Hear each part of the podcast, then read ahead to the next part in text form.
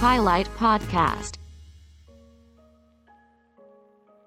Thưa quý vị, với mỗi cuộc đời sẽ có rất nhiều lần gặp gỡ. Những người bạn đồng hành đến một lúc sẽ dừng lại để tiếp nối hành trình khác. Người sẽ luôn song hành với chúng ta trong mỗi giai đoạn của cuộc đời. Không ai khác chính là bản thân mỗi người. Và để hiểu được chính mình không phải là một điều quá khó khăn, nhưng đôi khi điều tưởng chừng như bình thường ấy lại khiến nhiều người mất cả đời để tìm hiểu. Và trong số podcast highlight về chủ đề nghệ thuật trò chuyện với chính mình hôm nay sẽ đem đến cho quý vị những góc nhìn sâu lắng từ thế giới nội tâm của nữ nhà văn rất được các bạn trẻ yêu thích. Đó là nhà văn Đỗ Thảo Ly, hay còn được biết đến với bút danh Hiên. Hiên là tác giả trẻ của nhiều cuốn sách như Anh ấy đã không nắm tay tôi, Khi người ta đôi mươi và gần đây nhất là cuốn Vẫn là mùa hạ nhưng không còn chúng ta. Xin chào và cảm ơn chị đã nhận lời tham gia số podcast Highlight ngày hôm nay ạ. Cảm ơn tất cả mọi người và cảm ơn đội ngũ của chương trình vì đã cho chị có cơ hội để gặp gỡ và giao lưu với tất cả các bạn. Vâng ạ, chị Hiên thân mến, trong thời gian qua thì dịch bệnh đã khiến cuộc sống của rất nhiều người bị gián đoạn. Nhưng mà nếu nhìn theo một hướng khác thì đây cũng là lúc mà chúng ta dành cho chính mình những khoảng thời gian để được nghỉ ngơi. Vậy thì không biết rằng là trong giai đoạn này thì chị Hiên có dành cho mình nhiều thời gian không ạ? Và ngoài sáng tác ra thì chị còn có sở thích nào khác để tận hưởng cuộc sống hay không ạ?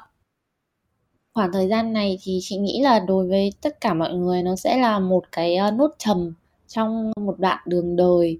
Thật ra là đối với chị thì nó không phải là năm nay đâu mà từ hai năm trước rồi, dịch bệnh của chúng ta đã kéo dài hai năm trước rồi.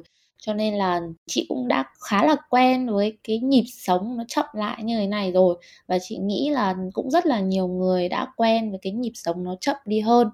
Và trong năm nay khi mà đã quen rồi thì bắt đầu là sẽ có rất là nhiều những cái sở thích và những cái thói quen làm việc khác nó xuất hiện thì ờ, cũng vẫn vừa dành thời gian cho bản thân nhưng mà cũng vẫn vừa làm việc một cách bình thường Ừ, vâng ạ. Bên cạnh những nốt bổng của cuộc sống thì hẳn sẽ có những nốt trầm. Vậy thì mỗi khi có những cái tâm sự hay là những chuyện khó quyết định thì ờ, chị thường chọn thổ lộ và xin ý kiến từ ai ạ?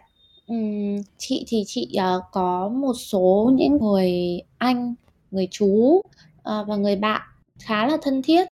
Thì tùy từng nội dung của cái điều mà chị trăn trở thì chị sẽ, ơ, hỏi với những người có đúng cái sở trường đấy. Giả sử như là có một số người họ có một cái góc nhìn về cuộc sống, có một cái lối sống, một cái tư tưởng sống nó rất là thấu đáo, nó rất là chỉn chu. Thì khi mà mình gặp những cái vấn đề vướng mắc trong cuộc sống thì mình sẽ hỏi những cái người như thế. Còn nếu như mà về vấn đề trong công việc thì cũng sẽ có những cái người mà họ giỏi về chuyên môn để cho mình hỏi.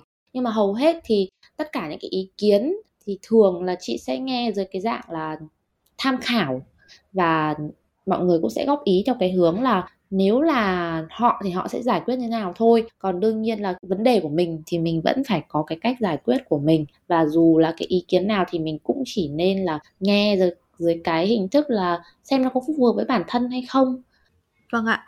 Ờ, ngoài cái việc chọn giải bày tâm sự với mọi người thì cũng như chị nói rằng là chỉ có bản thân mình mới hiểu rằng là mình nghĩ gì mình đang cần phải làm gì. Cùng với đó thì không ít bạn trẻ lựa chọn cách là họ giữ lại cho mình những cái tâm sự đấy và trò chuyện với chính mình. Vậy thì ờ, theo định nghĩa của chị, như thế nào là trò chuyện với chính mình ạ? Thật ra theo chị thì uh, ít, rất là ít bạn có thể là học cách tự trò chuyện được với chính mình.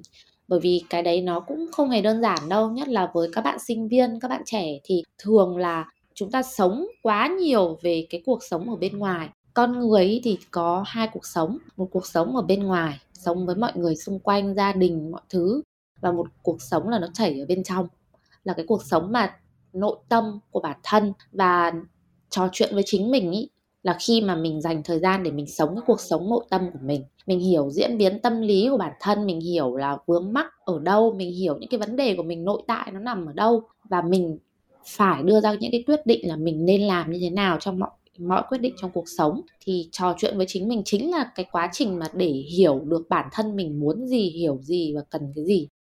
Vâng ạ, có thể thấy tầm quan trọng của việc trò chuyện về chính mình. Vậy thì không biết rằng là chị có thường trò chuyện về chính mình hay không ạ? Và đó là những cái cuộc đối thoại nội tâm hay là thành tiếng ạ? Đương nhiên là chị thì nói chuyện với bản thân rất là nhiều và chị thì ờ, có một cái sở thích kỳ lạ là chị rất thích tự đối thoại với bản thân mình. Và khi mà đối thoại nhiều với bản thân mình thì càng ngày càng hiểu rõ được bản thân mình, điểm mạnh, điểm yếu của mình ở đâu, rồi là mình cần cái điều gì, cái gì phải sửa hay là mình cần phải à, thay đổi cái gì để tốt hơn. Thì chị thì vừa tự độc thoại với bản thân mà cũng vừa cả là tiếng nói bên trong, tự độc thoại nội tâm. Thì cái đấy thì chị nghĩ là nó cũng chỉ là một cái phương thức thôi em có thể nói thành tiếng hoặc em có thể suy nghĩ trong đầu. Hoặc nhiều người thì chọn cách viết ra. Đôi lúc chị cũng vẫn viết ra và chị viết rất là nhiều. Tùy theo mỗi người thì những cái hình thức nó có thể thay đổi nhưng mà trò chuyện với bản thân thì chị nghĩ là ai trong cuộc sống cũng nên làm. Vâng ạ. Vậy thì bắt đầu sáng tác từ khi còn ở độ tuổi đôi mươi và đặc biệt là còn thường xuyên trò chuyện với chính bản thân mình. Vậy có phải là ngay từ khi còn sớm thì rằng chị đã hiểu được cái cảm xúc của chính mình và nghĩ rằng là bản thân cần phải viết nó ra hay không ạ? Ừ, à, hồi còn trẻ thì thật ra là chị cũng không có để ý nhiều đến những cái đấy đâu nó như kiểu là mình là một cái đứa trẻ và mình chưa hiểu được tại sao là trong nội tâm của mình nó lại có những cái lời nói như vậy. Sau này rồi thì mình cảm thấy cái cuộc sống bên ngoài đôi lúc nó quá là mệt mỏi mình muốn ngắt kết nối và mình bắt đầu mình chú ý vào cái cuộc sống nội tâm phía bên trong của mình nhiều hơn và lắng nghe nó nhiều hơn dành thời gian nhiều hơn để làm cái việc là trò chuyện với chính mình như thế. Và khi mà mình trò chuyện với chính mình ý, thì mình quay vào bên trong và mình ít quan tâm hơn đến những cái ở bên ngoài đang diễn ra xung quanh ít quan tâm hơn đến những cái thứ mà người ta đánh giá về mình. Bởi vì thật ra khi mà cuộc sống nội tâm của em ý nó đủ màu sắc nó đủ nhộn nhịp ý, thì em sẽ không còn quan tâm đến những cái về người khác nói em ở bên ngoài hay là những cái lời người ta nói ra nói vào rồi cái sự đánh giá của xã hội nữa. Bởi vì em có một cuộc sống quá là sôi động ở phía bên trong rồi. Thì sau đấy thì khi mà em có một cuộc sống nội tâm sâu sắc ấy, thì tự nhiên cũng có rất là nhiều người muốn đến ở bên cạnh mình này chia sẻ với mình này hoặc là tham gia vào cái cuộc sống nội tâm của mình. Chị có một cái thói quen mà chị cũng học được từ một ai đó trên mạng xã hội thôi. Đó là mỗi ngày thức dậy thì chị hay tự nói với bản thân là hôm nay là một ngày tuyệt vời và một ngày tuyệt vời bắt đầu nhé này. Hoặc là lúc mà trước khi đi ngủ thì chị cũng thường dành thời gian để xem là hôm nay mình đã làm những cái gì chưa đúng, mình làm cái gì chưa tốt và mình có làm sai với ai không? Kiểu như tự vấn với bản thân, tự vấn với chính mình. Và sau đấy thì có thể viết ra hoặc là có thể là tự độc thoại nội tâm thôi để ngày mai mình có thể sửa chữa những cái điều mà mình đã sai sót.